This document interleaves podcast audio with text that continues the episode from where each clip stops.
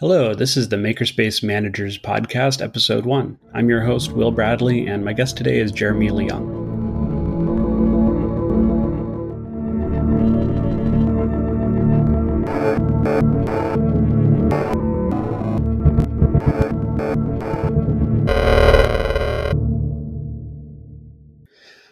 The purpose of this podcast is it's 2019 and many of the people running hackerspaces back in 2009 are moving on with their lives but they each have interesting perspectives that i want to capture and share before it's been two decades and we've forgotten everything.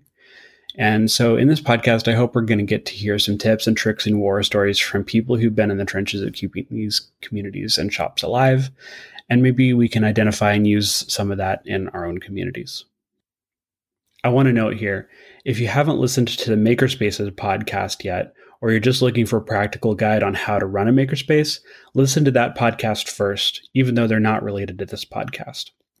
They have a great organized system, and we're going to be more like an interview in this podcast than a guide. Getting into uh, a little bit of background about myself and my guest, uh, I helped Jeremy start HeatSync Labs in 2009. And uh, before that, I helped run a kind of IT academy and student run tech support uh, organization in my high school. And I think that kind of helped me prepare for uh, leading this kind of community. Since HeatSync, I took about a four year break after helping run HeatSync for about four years. And now I'm back in a volunteer role at Chimera Arts in California, and um, just working on my own personal projects when I get a chance on the side. Um, well, uh, my name is Jeremy Leung, and uh, I'm one of the founders of HeatSync Labs. Uh, and the idea of HeatSync Labs came from uh, kind of an amalgamation of a couple things uh, in the maker community, kind of coinciding, um, starting at the same time. So, um, I uh, I come from a university called University of Advancing Technology, and uh, at that college, uh, we had kind of a local uh, hacker group that was a DEF CON subsidiary. Um, that was uh, DC 480, and within that community, we kind of hosted uh, some local conventions that were all kind of hacker oriented and uh, from that, in collaboration with uh, the UAT staff, uh, we actually started a kind of mini uh, maker space of sorts um, within the, the college there. And uh, coming from that, uh, and coming from that community of collaboration and kind of working on projects together, I, um, when I left UAT, I, I, still kind of wanted that a similar type of community and uh, we didn't have a, a, space like that here in in Phoenix. Uh, so two of my friends and I uh, from that that group uh, decided to start something up. Um, so that's kind of my background. Uh, not an expert in starting nonprofits or uh, or necessarily building communities like that, um, but but had the drive to figure all that stuff out and so that's kind of uh, my background there. So I've been with, uh, we started HeatSync Labs um, about nine years ago, um, nine or 10 years ago, and uh, have been with it through multiple different, uh, I guess, means of interaction throughout the year. So I, I acted as a board member um, and then uh, stepped back and kind of went into more of a consultative role, which is kind of where I'm at now. So kind of like hop in and and work on projects as I see the need, um, or kind of like help uh, consult on uh, issues that pop up that might have been things that we kind of ran into in the past, um, and there might be some benefit in in having that historical perspective. So for sure. Cool. Um, so, uh, in line with kind of the reason that I wanted to get this podcast together, um, I kind of wanted to just talk shop about you know when when you're giving advice to somebody running a hackerspace or when you're thinking about your time and and approach to making these communities and spaces work um, you know what what uh, is important about that that we can um, you know get on get on record and and share with other people. So um, when when i'm thinking about that one of the first things i think about is you're setting out and you and you're kind of having a philosophy behind doing what you're doing right so um, when when you're when somebody comes up to you and and asks you for advice, you know, they're going to start up a space. What advice do you find yourself giving to these people who don't even know the right questions to ask? Um, and obviously, not a you know super long answer, but uh, what what does your brain hit on? Like, you know, oh, I need to communicate this to you. Um, if you're thinking about starting up a space. Sure. Um, yeah. So one of the first things that I usually go to when someone approaches me is that uh, the space you know if if they're the ones that are interested and passionate about this space um, then they're the people that need to be especially when starting up a space uh, the ones ever present in the space like they are going to be the lifeblood and uh, and a space is going to be defined by them it's a every every space is uniquely uh, based off of the community uh, that it's at and what it's required or, or what it's uh, what is needed in that community. Um, so you can't exactly go to another hackerspace and completely copy their model and uh, and bring it to yours and have it work because uh, there's always going to be people that are interested in different things, and you may be you know interested in you know something else, you know. Uh, welding and metalwork versus you know 3D printing maybe or software development or something. So uh, it's it's about doing the things that you're most passionate about uh, within the space, or not even. I don't really like throwing around the, the word passion that much anymore, but like you know the things that you're interested in, things that you want to tinker with, um, and and being ever present in the space, and, and that'll ideally draw in more people that are either interested in those things or want a place to be able to to tinker around uh, and from that, hopefully, you can kind of grow your initial group of people that uh, can kind of like champion the space and and grow it. Um, but For sure. Yeah, those two elements I think are are super important. It's you know be consistently present within your space. Um, if you're wanting it open to to the public, um, you know, post those hours and make sure you hit those hours um, so that you always have that open for people to come in. And um, and then the community will help define what is going to be within the space. Uh, and then from that you know you can go to uh, other hacker spaces to kind of glean you know tips and tricks as to organization and both with you know community members and with you know the objects within your space the the areas within your space so. Yeah totally. And so the other uh, bit I wanted to ask about was when so you you've got a space going and you're feeling pretty confident, but then you hit that kind of one year mark where the initial programs and, and policies and ideas and, and motivations that you had when you were starting out, um, you know, seemed pie in the sky, you know, the first couple months, but it's it's that uh, you know, one year mark, 18 month mark, nine month mark, whatever, where um, people are starting to burn out, people are starting to feel lost, uh, you're not quite as confident anymore. Um, we've all felt that. Uh, what what do you think can help people get out of that rut um, in your experience? Like reaching out or um, you know, going back to your mission statement, for example. Yeah, that's that is definitely a tough one. Um, I think like a lot of uh, burnout that I've seen has been, you know, you, you have a couple star, I, don't even want to say star players. You, you have a couple people that are, have been hyper focused and have been putting a, a, lot of time into the space. They, um, whereas traditionally like a hacker space would be maybe like a, a third space or a fourth space for somebody, you know, mm-hmm. you know, mm-hmm. first and second being like maybe family, uh, or, or, your home or um, or your workspace maybe. Yeah, yeah. Um, sometimes people will kind of like edge the hackerspace into maybe more of their second space and uh, or uh, or a strong a strong third and start living uh, out can, of it.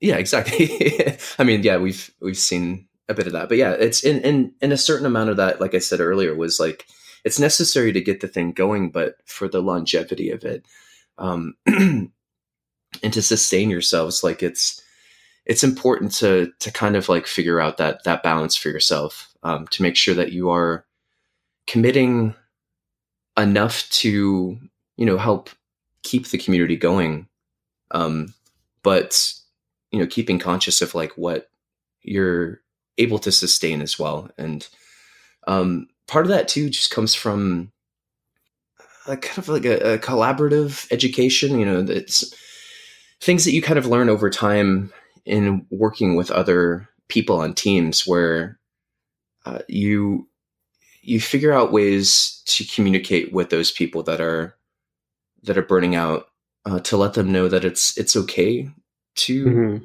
do self care. Right. You know, it's it's it's okay to be able to to step back a little bit and um, and allow other people to step up.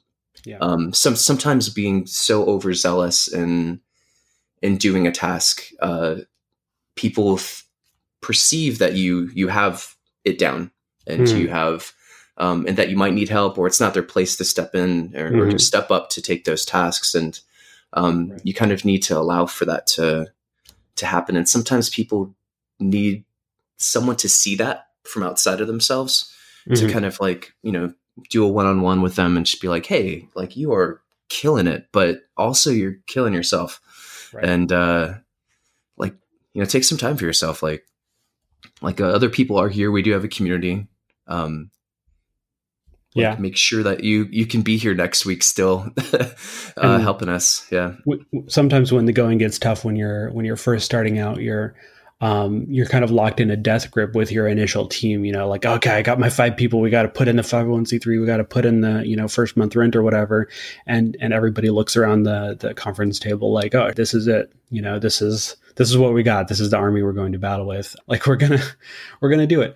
Um, but then two months afterwards, that death grip is turning into like a death spiral and kind of like you're saying you need to give the freedom to let go like the emergency is over let's regroup let's take care of ourselves let's not you know uh, break up and get divorced and and uh, neglect our our home and all that kind of stuff and um, and then come back. Um, this is a little bit skipping forward in in what I was thinking but I did want to ask uh, are there do you know of any other methods of dealing with burnout or dealing with um, passing the torch onto somebody. Besides hey i'm burnt out i'm done these are the things that are going to go away if i you know when i'm not here anymore. Somebody should probably pick them up if they need to be done. See i'm out. Call me if you need anything. You know is there a more elegant or inspiring or managed way that you've stumbled upon that that can manage that kind of passing the torch process? Again yeah that's that is tough. I think ideally you would ideally we would all recognize that in ourselves and you would build that uh, you would build that up before you even have to pass the torch. Yeah. You know you would you would find the people that you would trust that um, that can you know do a process or or do certain tasks and um, you know do knowledge sharing and and have them walk through the process on their own. And um, and step in for you a couple times before it gets to a point where you have to completely shut off. Because mm-hmm. I mean, everybody that, that happens to everybody. Like we we have we have moments, other stuff happens in our lives. Again, it's not necessarily the first or second space for everybody. Um, so you know, building in that that knowledge sharing. I mean, especially since you know what is it, it is a hacker space, right? The whole one of the core concepts there is that it's you know we're getting people together to kind of share knowledge and to to work on things there. So yeah. uh, do the same thing with you know community organizing and knowledge sharing about you know tasks and processes within the space. Um, create a list of create a list of uh, what would you do it like a like a how to how to run the space kind of job. Yeah, that's what I was going for. Yeah, exactly. Yeah. So yeah, build that how this space works document mm-hmm. um, and share it with people and mm-hmm. make sure that it has all the stuff that is you know critical for this thing to stay alive.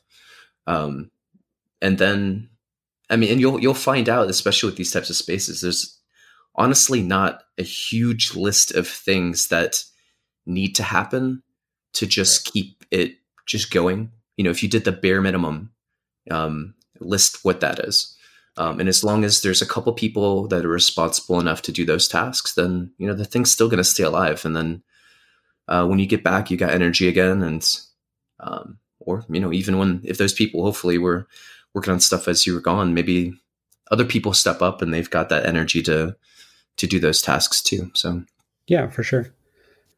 The next question I wanted to ask was uh, we when we started HeatSync we thought a lot about kind of um, mission statement and applying to the 501c3 to be an educational space and um, you know writing bylaws with a view towards all the things that could go wrong or things that we might need.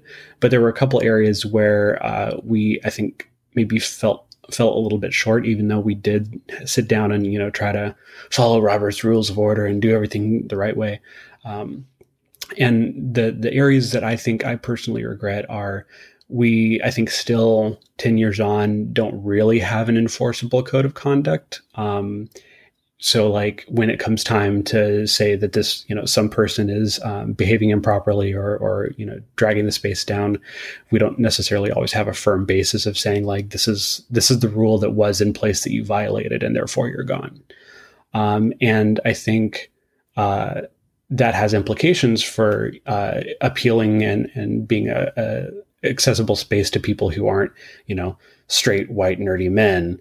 Um, it, it, it can I think if we had rewound and and uh, redone things from the beginning, I think I personally would have wanted to include uh, in the bylaws and the code of conduct, like you know, if the board gets taken over by a, a dictator, then what does a community have in their toolbox to use, or if um, you know we have uh, maybe a, um, a, underprivileged demographic coming in and um, they're upset at another longtime member because of some behavior issues. How do we correctly say like, listen, you know, it's it's you that's the problem or you that's the problem, and not just go off superficial stuff. Um, is there is there something that you think you would have done differently or or better or advice to other people in crafting that stuff? Because a lot of the time it seems like oh you're just paranoid you know you're you're writing this document for every possible situation that could go wrong. But in fact some of these things that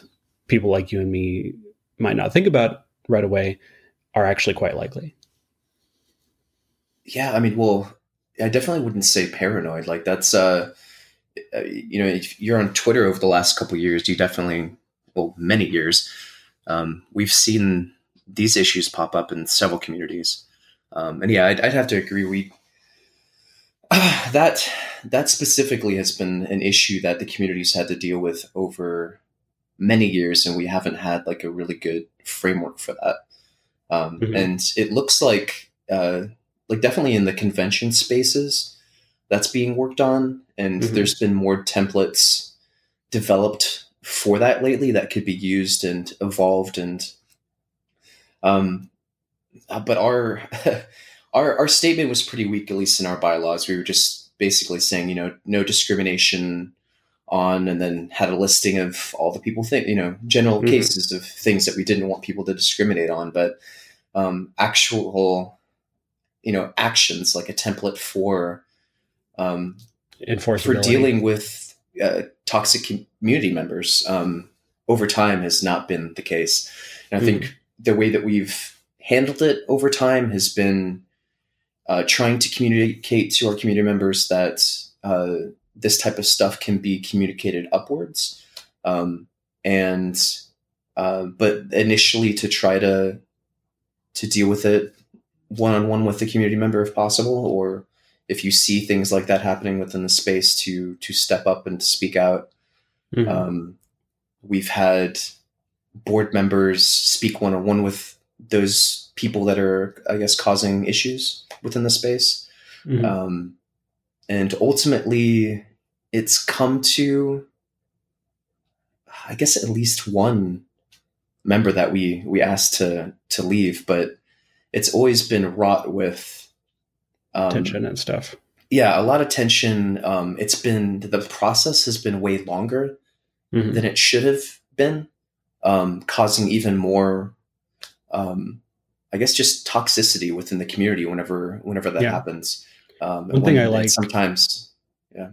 One, one thing I like from uh, the convention space is uh, people um, suggest that if you have if you have the uh, scenarios and rules and uh, actions in place kind of in a tiered basis you know like obviously you're not going to ban somebody the first time they hiccup but uh, you also need to address you know like hey this is severe or this is a repetitious uh, you know event if you have that ready to go like uh, almost like a fire drill you know trained in place in people's minds then there's no question and debate in the moment. There's just, oh, wow, there's this person coming in here. They're behaving very oddly. We're going to implement action plan B, you know, and it sounds like it's excessive, but the fact of the matter is that it helps people um, in the moment know what the right thing to do is with the backing of the community and and um, and kind of the the vetting process of of knowing that this is going to be an appropriate uh, action to be taking. Right, like having and, and well having that layout that template in something like the organizational documents like the bylaws or something and publicly mm-hmm. accessible, and then also just consistently actioning on it. Like when something like that happens, um, uh, and that's uh, again, it's it's not just going to be the drafting of that stuff, but it's going to be education for the, I guess, the leadership, the the board members, the the ongoing the, training yeah or yeah. In, in existing members or people that are you know the that are taking care of the space for the day and stuff like that like it's mm-hmm. you have to go through all of the people and educate them on that stuff so that it's an it's a go to and that so that it's consistently right. being used. Yeah. Cool. Um, um, and I know we're running out of time a little bit. Um, I think the last question I was trying to think of was, uh, it can be hard sometimes for people, especially, you know, I was very introverted starting out, um, to to communicate with uh, individuals and um, people from different backgrounds and uh, large groups, and you know, be like an inspiring leader. Do you have any kind of like basic, you know, like thirty second uh, tip on on just being that inspiring leader? That that because when I started out, I know I was not, and I think I've developed a couple skills, but hearing it from you um, might uh, might spark something. how to be how to be an inspiring leader. Going from zero to you know maybe not sixty, but like thirty. Yeah, I mean, so yeah, I'd, I'd I'd call myself introverted as well, but I I think what I've seen over time within our community uh, is that regardless if uh, people are more introverted uh, when it comes to things that you're really interested in, um, when you are talking about it, you tend to light up. I, I, think most people tend to kind of light up, and that that in and of itself is inspiring to people. Yeah. Um, you know, when you're when you're talking about something uh, with with passion, with excitement, stuff like that, like people they tend to I guess somewhat like light up themselves. They they are um, it's contagious. Yeah, it's it, it, it gets to be contagious. Um, and I, you know, I think part of that as well is uh, is in crafting the space in a way physically, mm. so that it's uh, it allows that I guess contagion to spread. So gotcha. you know, building in like family style seating and stuff within a space so that people are I wouldn't say forced, but just like naturally are going to be sitting down beside several other community members. And those mm-hmm. people are, you know, lit up and passionately working on or researching the thing that they're learning about right now. And could be some total different area, it could be the same area that you're uh, looking into uh, learning. Making but, it inviting and, and collaborative. Yeah yeah but being surrounded by a whole bunch of people that are being you know lighting up on on their own subject is uh, again, it's gonna it's gonna spread. So I think when you when you talk about the stuff that you're you're really interested in or excited about, it's it's gonna light people up. cool. Okay. Well, I know that's all the time we have. Um, thank you for coming on, and um, hope to talk to you again soon. Thanks. This has been Makerspace Managers Podcast, Episode 1. I'm your host, Will Bradley, and my guest today was Jeremy Leung. Thanks for listening, and please visit our website, which is makerspacemanagers.com, for more resources and to subscribe for the next episode, which is coming soon.